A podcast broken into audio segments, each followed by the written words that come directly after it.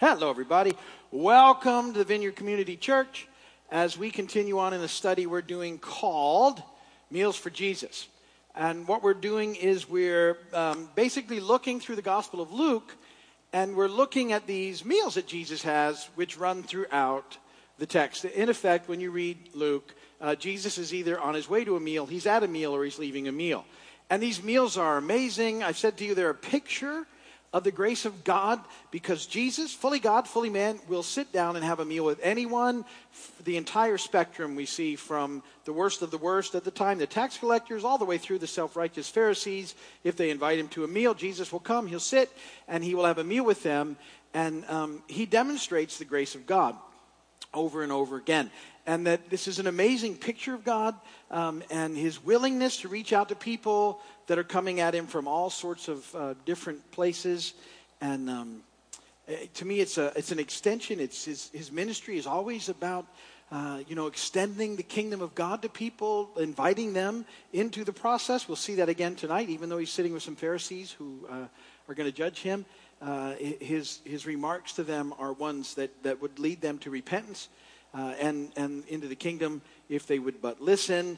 And um, we see this throughout the journey on, on all ends of the spectrum. I always like how um, people are drawn to Jesus. Something to be aware of is that people were, uh, they wanted to be around Jesus. And, and so, you know, as his, as, you know, his followers, that should still be the case today. Um, and, and so that's always something we need to work on in our lives.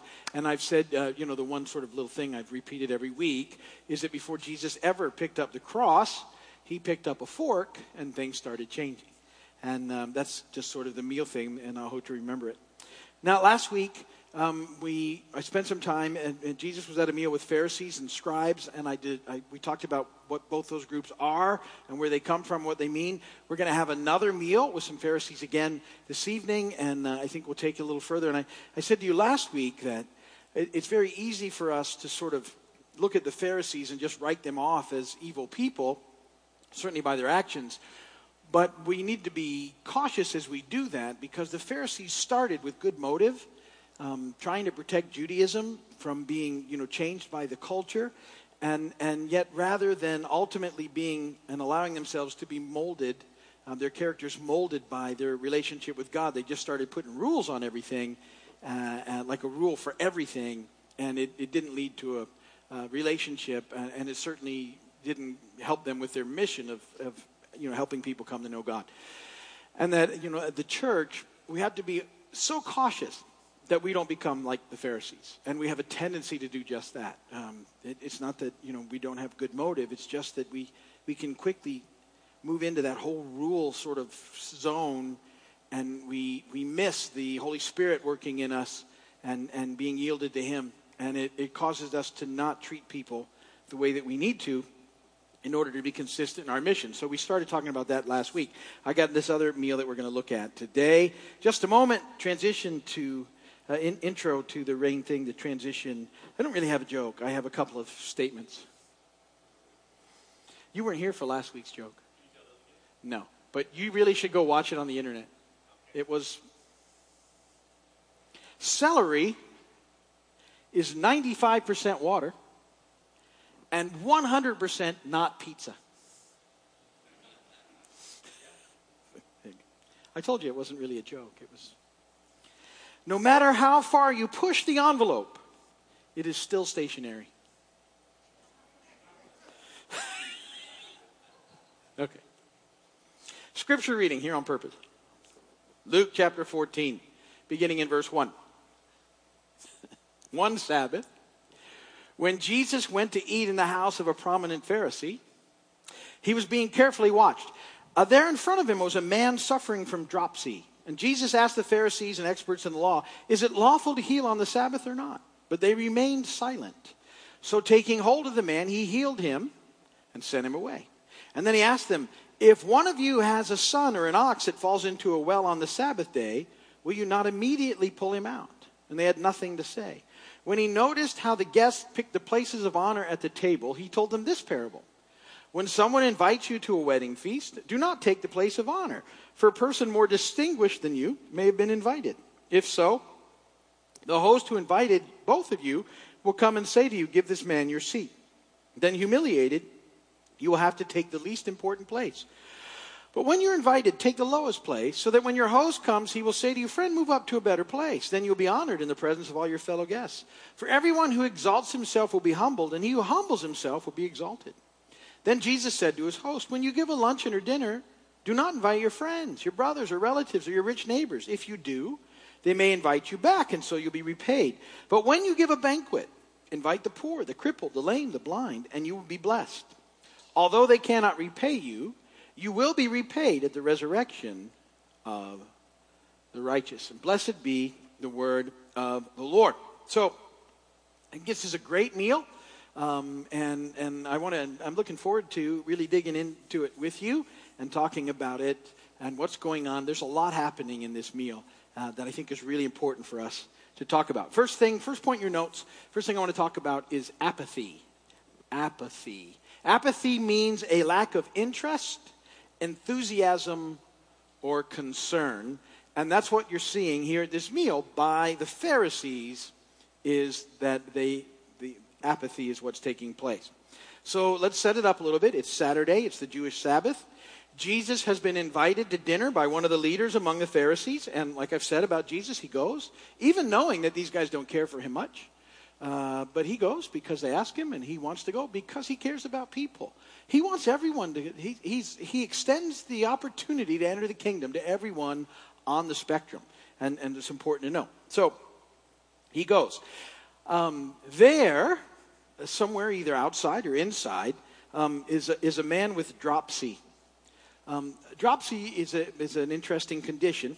What it means was he was swollen with an abnormal accumulation of fluid in his tissues and cavities of his body. So um, uh, his appearance would have been not great, um, sort of unpleasant. Um, if you would not, the people, you know, they, they wouldn't have felt comfortable or pleasant around that. And um, Jesus looks at him and he asks these Pharisees, Is it lawful to heal on the Sabbath? And so they don't say anything. And Jesus prays for this man. He, you know, invites the kingdom to come, and the man is healed. And now look what happens in verse 3 through 6. Jesus asked the Pharisees, an expert in law, Is it lawful to heal on the Sabbath or not? They remained silent. So taking hold of the man, he heals him and sent him away. Then he asked them, If one of you has a son or an ox that falls into a well on a Sabbath day, will you not immediately pull him out? And they had nothing to say. Now, this is fascinating to me. So here was a guy with dropsy. Um, he would have been, you know, like I said, swollen in his tissue. Jesus prays for him. He's healed. That's gone. He's healed. Completely restored. The Pharisees have nothing to say. They don't, no response, nothing. Not worship. You, you, you think might be a, wow. No repentance for their hardness of heart. Absolute silence. And in their silence, I think Jesus just lets them sort of sit there in their silence. And he, he makes this comparison and he asks them, if your son or your donkey had fallen into a well, would you not go and rescue him? And see, here's, here's the thing that, that we need to be aware of. He's saying, listen, you, you, you scribes, you Pharisees, you have a very keen interest in your own welfare. And, and when the law seems to stand between you and the safety of something that's valuable to you, your ox, your son, you have no difficulty at that point rationalizing the law. The preservation of your own comfort is clearly a higher commitment to you than the rigorous Sabbath keeping. But when it comes to another person's need, whose illness is absolutely no skin off your nose, then the law becomes conveniently rigid to protect you from your involvement. He just calls them right on the carpet. See, that's what happens. That's what we have to be careful of. The church will do that all the time. We, we, if we're not careful, we'll, we'll sort of bend things around to what works for us, but we'll get rigid on the things that we, we don't really want to deal with or whatever, and we miss the whole point of what's taking place in this happening. So Jesus just calls him on it. Remember now, these guys, the Pharisees have an idea that Jesus is who he says he is. That's why they ultimately want to kill him. They, they get that he's, he's doing miracles and they, that, that you know, they, they tried, they floated the whole argument by him, well, you're from the devil, and he shoots that one down. It's not that they don't think he hasn't come from God. They just don't like the package. Talk about taking, you know, because they don't want to deal with themselves at all. But here they have in their midst Messiah who heals this guy of dropsy on the spot, and they have, they have nothing to stay because they're stuck in their law keeping. And yet, if it was um, on them to go and rescue a donkey or something, they would do that because it works for them at that point. And see, that's what we have to be careful of. That's the, you know, we talk about this. It's constantly looking at are we becoming like this in, in the way that we relate in the world. And see what happens and he gets it he's so jesus is so cool with this. Uh, two so so he the apathy is the situation and now he's going to tell them how that's worked its way into their lives. Point two because they're seeking the praise of men. They're seeking the praise of men. Because you know their silence comes from this. Verse 7 he says so they were watching jesus. Jesus was watching them. When he noticed how the guests picked the places of honor at the table. So remember, I've told you when they have a meal, they, they would recline left elbow, feet away from the table. The best spots would be around the host, and in the in the really good spots, they were kind of, you know, working their way to get to the best spots at the table, the positions of honor, and that's all they care about. And so they don't care about this guy with dropsy that's sort of moving them away from what really matters. Um, they want to be thought highly of. They don't have time to deal with this, this guy. Um, they're blinded and hardened, in effect, by their, their desire to be self exalted. Um, they they want to be seen as something in the sight of other people. And so they're so caught up in the approval of, of other people that they, they can't see how much more there is to life in, in moving out of that into you know, doing what we're called to do and be a blessing to other people. And so, so Jesus has been watching this go on. You I like the fact that Jesus watches these things. I don't know about you, but um, Jesus watching, you know, and, and you know, you know what he's looking for. He, it's not about how they're dressed. It's not about where they're from. It's not about what they do for a living. He's looking for what they love. That's what that's, see, Jesus wants people to come into relationship with him. And so what Jesus is looking for is to figure out where your treasure is. Do you know why? Because where your treasure is, that's where your heart is. Bible says that in Matthew 6 21, where your treasure is, there your heart will be also. And what Jesus wants is your heart. That's what he wants. He's not attacking these guys to, he's, he's wanting their hearts in relationship with him forever. He's offering the kingdom to them, but he has to get at the root of the problem to give them an opportunity to change and repent. They're apathetic. They don't care about anything and, uh, except seeking the praise of men. And, and so that's what they love. So that, this is what Jesus tells them in verse 10. He, because he gets what their problem is. When you're invited, take the lowest place so that when your host comes, he'll say to you, Move up to a better place. Then you'll be honored in the presence of your fellow guests. For everyone who exalts himself will be humbled, he who humbles himself will be exalted.